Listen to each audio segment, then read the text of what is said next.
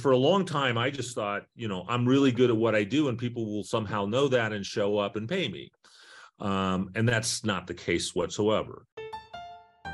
You are listening to You Are a Lawyer. I'm Kyla D'Anagno, a 2015 law school graduate. This episode is brought to you by me. Seriously, I'm selling merchandise at shopyouarealawyer.com. That's where you can find water bottles, long and short sleeve t-shirts, and everything you need to support the You Are a Lawyer podcast. So support your favorite lawyer's favorite podcaster and visit shopyouarealawyer.com to grab some merchandise. So, Michael, welcome to the You Are a Lawyer podcast. Well, thank you very much. I'm very pleased to be here. Yeah. So I'm really excited to talk to you because you are a criminal defense attorney. Well, you've sold your firm, but we'll get into all of that. Mm-hmm. You were practicing for 36 years. What kept you so interested that you practiced for so long? Well, I like to eat and have a place to live. So, it certainly paid my bills for many years and continues to do so. A bit of a rocky journey to get there, but I found that doing criminal defense work was really my passion. I feel like I really helped people out. I always took a very holistic approach to the practice. So it wasn't simply avoiding jail or avoiding fines or whatever the situation was. But over the years, we made a very strong attempt to figure out what the core problem was. My general belief is that most people are good people who just wind up doing something stupid or get themselves in trouble, usually as a result of some trauma or addiction. And so if we can get down to the core of what that really was and deal with that, drinking being one of the big ones, drugs, of course, but other trauma, a divorce, a death in the family, bankruptcy, all of those kinds of things lead people to make poor judgments. And that was why I always felt very good about what I did or what I, and still do to a certain extent. So it sounds like what you're saying is a lot of like rehabilitation and kind of forgiveness and second chances type things like that. Was that a part of your practice, or that was just your mindset in working as a criminal defense attorney? Well, both. Let's take a typical drunk driving case. A guy gets involved in a drunk driving. Now, to me, there were kind of two categories of those. There was the guy who went out with his buddies on a Friday night and just had one too many.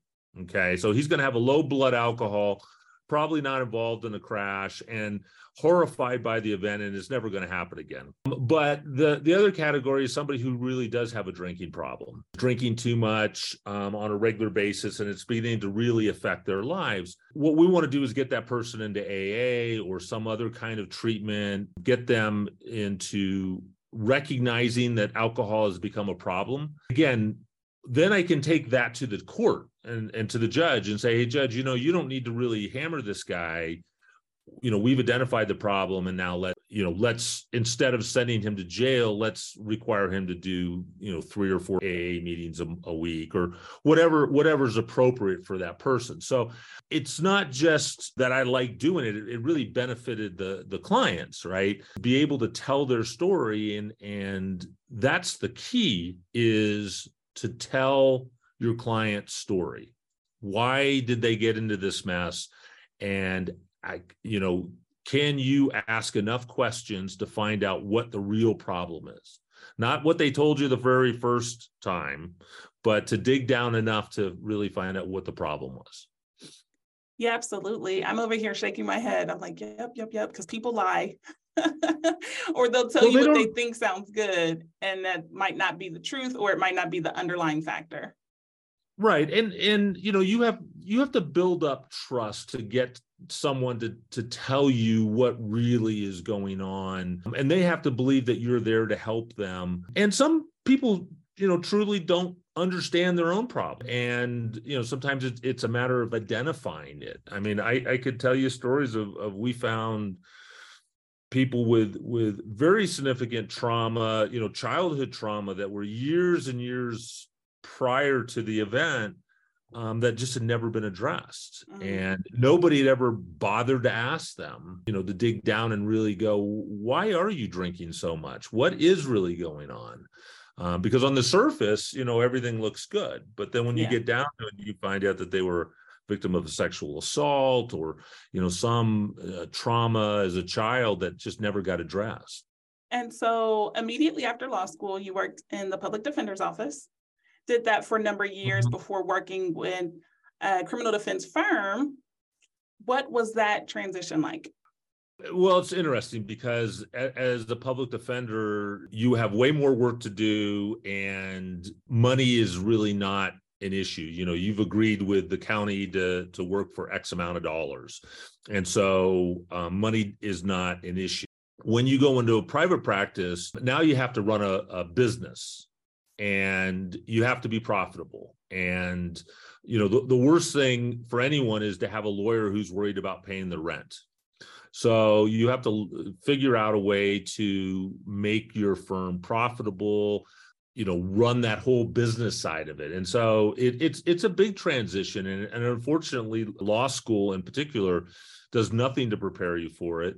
And there are very few actual resources out there. Now, there's more every day. I'm seeing more and more people who, you know, sort of in my generation who are wanting to tutor or help the next generation of lawyers become better at what they do. You simply cannot be the best lawyer you can be if you're worried about the money.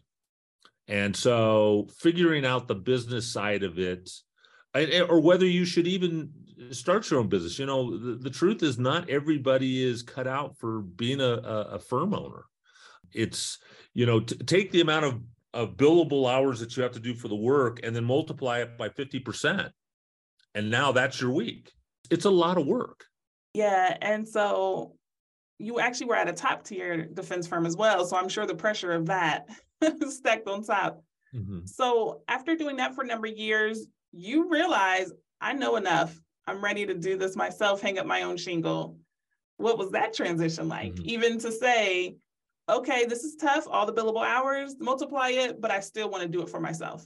You know, I would never discourage someone from considering it, but you have to go in with a plan. And first of all, you've got to know why you're doing this.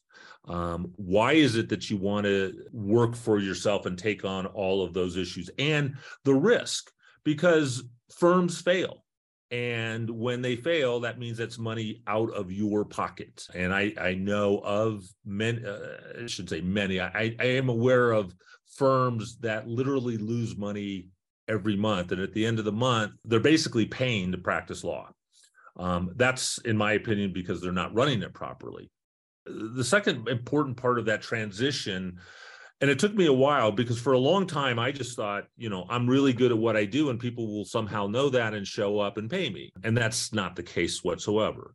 For me, where things became profitable was when we started to collect our data. When we could say, this is how many hours it takes to do the average case. This is the average case value. This is what the acquisition cost is. This is how many leads are coming in. This is how many of them set for appointments, show up, hire. I mean, if you know that data, then it becomes a math problem. You just figure out how much you want to make, and then you work backwards to figure out the amount of work you have to do.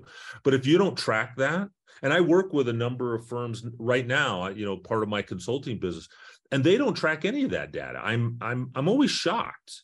I shouldn't be, but I am. It's like, how are you making that decision? How do you know if you can spend that money if you don't even know how much money you made? Like, so I'm sitting here while I was waiting for you. I'm looking at my bank accounts. I look at my bank accounts every single day. I know to the penny where I stand. So I know what I can afford to do and what I need to save for and such. And you know, the firms that aren't doing that, the small owners that don't do that, I really don't understand how they can make a decision. It's a gut decision and it may or may not be right. Yeah, absolutely. I definitely look at my accounts every day too. When I first started the practice, of course it was hard because you're like, I don't want to see it. But then it's like, no, you have to see it. It has to be in your face. But also to your point, I actually created like a creator billable report where I log outlined for a podcast, recorded a podcast. So I know how much time it takes me to do things so I can know what I charge for stuff too. So Exactly. A lot of people I work with go, oh, well, I do flat rate, so I don't need to track my time. And I'm like, well, because you do flat rate, you need to track your time even more.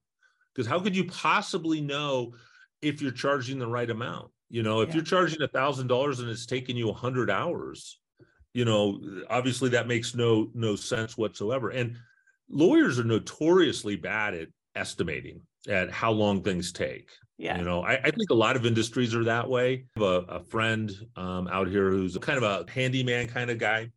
And he charges people, you know, I'll put on a door, or I'll do whatever. And he's always way off of how long it will take because he forgets about the fact that he's got to make the trip to Lowe's to get the stuff. And then, you know, he's got the wrong screws or he needs to go get a tool. And, you know, and all of those various trips just eat into his time and profitability. Yeah, and lawyers, it's the same thing. Nothing, very few things run smoothly, right? You know, there's always the fly in the ointment, the glitch that just takes more time than you expect. Definitely true. And so as we're talking, I'm looking at your book in the background, Legal Ease, which is actually a resource that you've written, one of 4 books, I believe, that you've published, where you actually 5. Okay, so that's the 5th, where you're actually teaching young lawyers how to avoid mistakes, teaching people as well how to navigate the legal system and all those things. When did you decide to become an author and why did you do that? So the first 4 books that I wrote a book about DUIs and, you know, that whole process. I wrote a book, kind of a general criminal about the process. I wrote a book about sex offenses, which is what our firm focuses on. And, you know, things that people need to know when they're going through the process and to educate themselves. And then I wrote one on domestic violence. And all of those books were really educational. We'd give those to clients. So you can buy them on Amazon, but we'd give those to clients to educate them on what they can expect to have happen. And writing a book is time consuming. It was very enjoyable, but it also saved me a lot of time because I could give a client a book and say, hey, if you have some questions about, you know, going to court, we'll read chapter 3. Basically went through, you know, what are the 25 most common questions I get? And then that's the book. But Legal Ease was written because I saw and continue to see lawyers just disintegrate. You know, they work too hard. They don't take care of themselves. They're way too stressed. And they're not getting to the core of what is their issue of what's going on. They haven't set their goals clearly. They're so busy being busy that they're not actually being productive. And, you know, so I talk in the book in several places about the importance of sleep. You know, that's one of the things most lawyers act like sleep is completely unimportant. I will tell you that to me, that is the secret weapon. If you're not getting enough sleep, you are not performing at your best. And I'm not talking about like one night doing an all nighter, you know, I'm talking about on a consistent, regular basis, valuing their time. Doing work that they shouldn't be doing. I mean, the rule in my firm is that if it doesn't require a bar card, I don't do it. So, you know, because I can only bill for the legal services. I can't bill for running down to Staples and getting paper clips, right? I pay somebody to do that and it makes sense. But I see so many people doing all of the administrative tasks that are necessary, but don't directly bring in income. So, you know, understanding that was really the focus of the book. And then taking care of yourself, diet, exercise, meditation, all of those kinds of things are you know, I promote because they matter.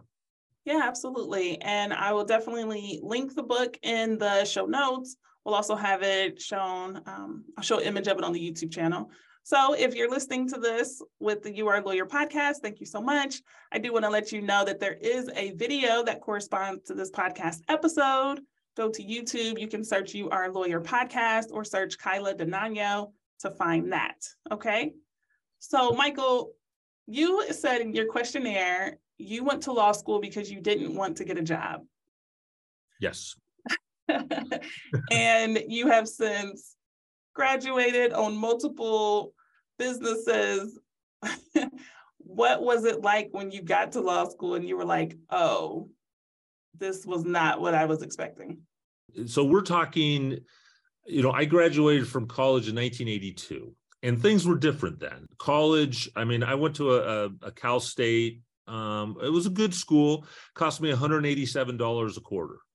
So, you know, I worked in the library and paid for everything, plus skied all around the country. I bring that up because we're not dealing with the kind of tuition that people are dealing with nowadays.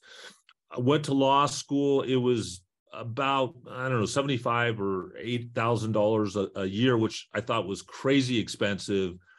But relative to today, it was nothing. And, you know, I bought my first house and I refinanced it and I paid off that loan. So that was a big part of it. I like school. I take tests well. I've always been a good student. So I was interested in it. It wasn't so much that I wanted to practice law. I really didn't know what that was going to entail. You know, I went to law school. I enjoyed the people I met. I got a law clerk position with a personal injury firm. I really enjoyed that. But I also understood that I needed trial experience to be the lawyer I wanted to be. And that's why I wound up in the public defender's office. And then, as I said, you know, it just clicked. It was clearly my calling, and I had great mentors. That was the other thing. I had people who, you know, dragged me along, let me see what was, you know, going on, gave me the space to make the mistakes that I was going to make. I lost my first 5 trials. I think that was probably the best. It wasn't great for my clients, but it was the best thing that ever happened to me, because it forced me to really look at, you know, what am I doing here? And, you know, subsequent to that, I've never lost 5 trials in a row again.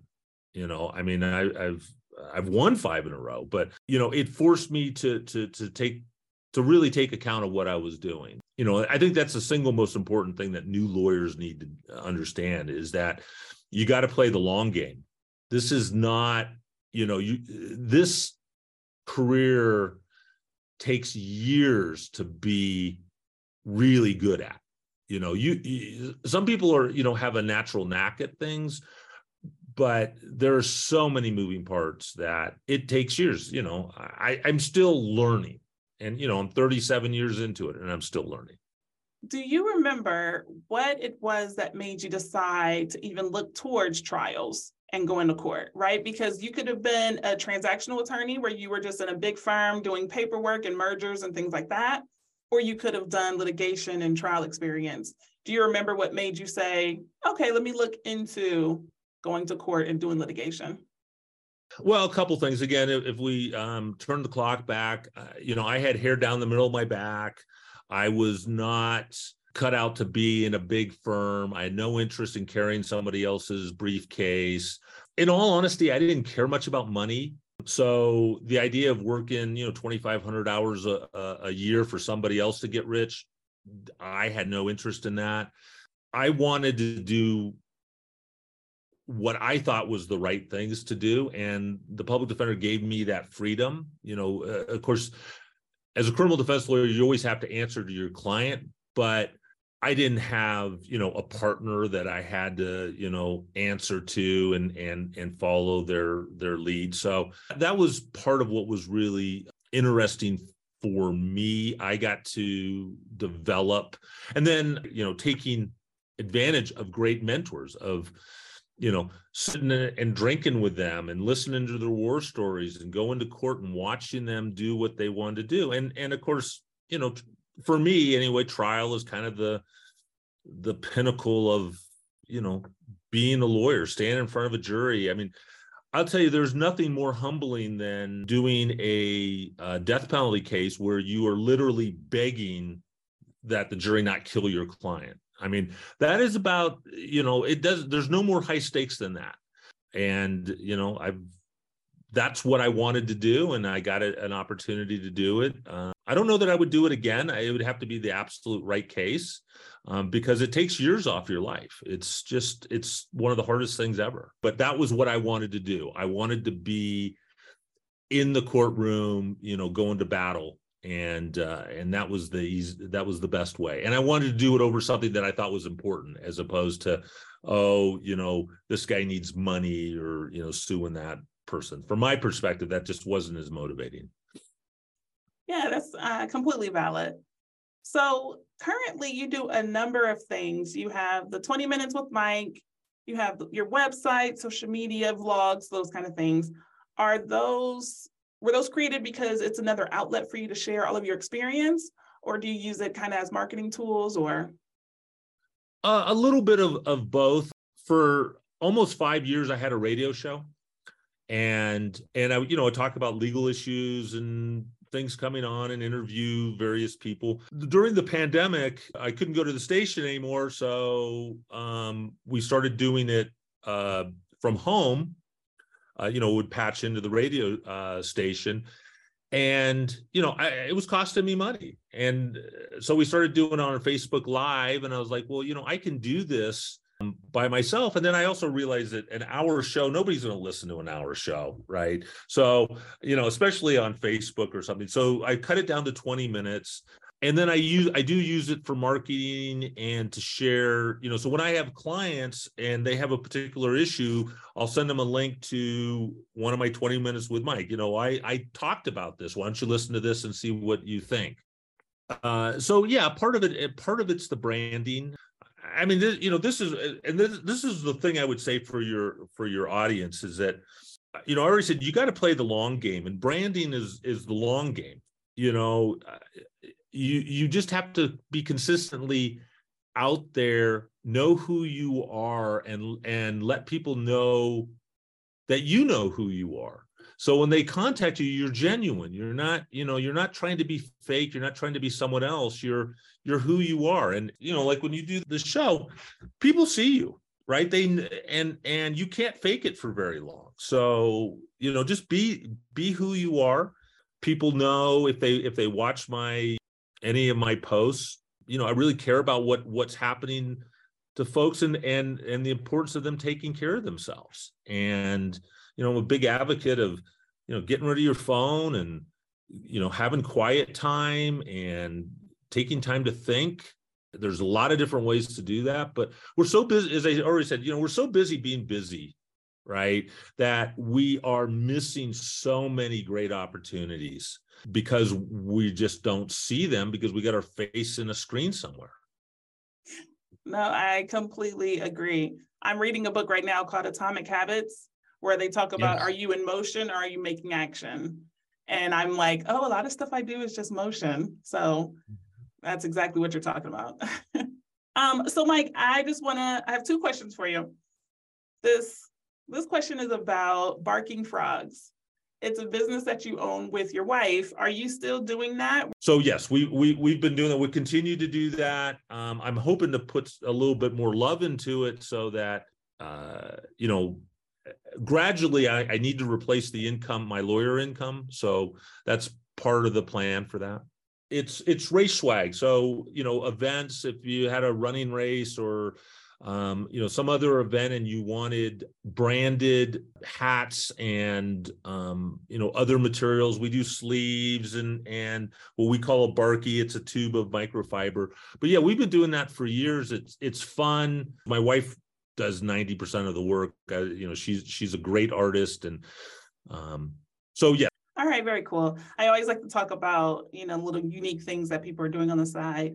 And then lastly here, Mike, do you have any advice for a new lawyer about, you know, they're within 5 years of practice, they may be burnt out or they're just over it. Any advice for them? Your question is if they're burnt out. Well, so why are they burnt out? You know, not everybody who went to law school should be a lawyer, and not, you know, this is not a career for everybody, just like anything else. If you truly don't feel that this is the right career for you, then you need to ask yourself why. What is it about it that you don't like? Because you might be able to avoid that or change that piece. It was a lot easier back in the day to walk away from a practice because I didn't have the financial investment into it. Nowadays, I mean, people come out with student loans that look like mortgages, so more of a challenge, which I would say is why you really need to think about why is it that you're becoming a lawyer before you make that investment. But if, you know, if you're burnout, you need to ask yourself why. My first recommendation is you need to read my book. This is really what I deal with is how, you know, over 37 years, I never got burnout. You know, I got tired and I worked my butt off, but I never got burnout. I never even contemplated leaving the practice because I knew how to fix the problems. And, you know, figuring that out, learning how to take care of yourself, learning what your priorities are, really taking the time. And that may require you to go somewhere where your phone's turned off, you have no internet, you know, and you just spend time with yourselves, you know, and really think about what is it that you're trying to accomplish and what's the problem? What is it that you hate that's causing you to be burnt out? And maybe you need to make that adjustment. The other thing is recognize that you are not going to be a superstar in 5 years. It's just not going to happen. This takes a long time to learn the skills to be a great lawyer. It just, you know, I'm sorry that that's the, no, I'm not sorry. I'm glad that that's the truth. But because most people aren't willing to make the investment. The single most important thing people should do is read. And they should read every single day. And it doesn't matter what you read, but you need to understand that how you see the world is not how everybody else in the world sees the world. Clearly, half of our country sees the world very differently than I do. Doesn't matter which side of the fence you are, half of the country sees it differently. Well, if you read and you understand how other people react to situations and view situations, you were much better prepared to figure out how to craft your message. You know, if you're trying to get a judge to do something for you, what is the message that will actually work with that judge? Not is, you know, what would work for you? You know, what would convince me won't necessarily convince that person. So you need to do the research on the judge. You need to know something about them, and you need to learn to craft your message. And so by reading just all the time, fiction, nonfiction, you begin to learn how other people think, and it allows you to craft your message in a way that actually will work. You know, the biggest mistake I think lawyers make is they think that they can change people's core values. You're not going to do that. You know, I never have been able to do that.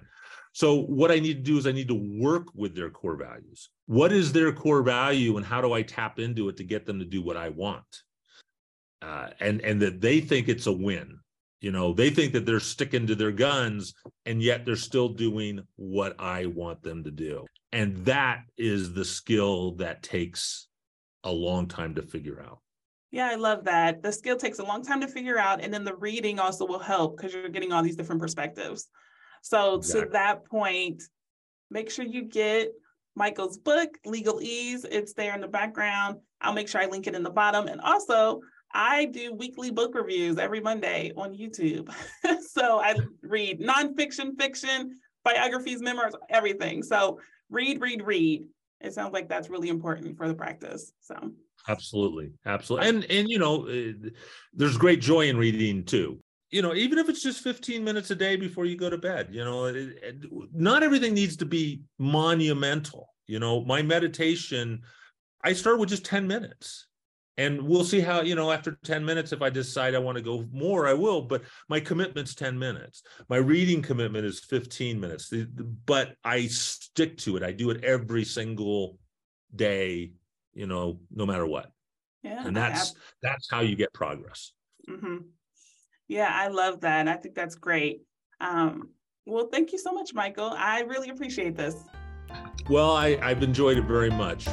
Okay, great. All right. Well, you have a great day. Bye. Thank you very much. Bye now. Thank you for listening to You Are a Lawyer. If you enjoyed this episode, leave a rating, tell a friend about this podcast, and subscribe to the show so that you never miss a new episode. New episodes are released every other Thursday. Thanks again for listening. I hope you enjoyed the conversation. Bye.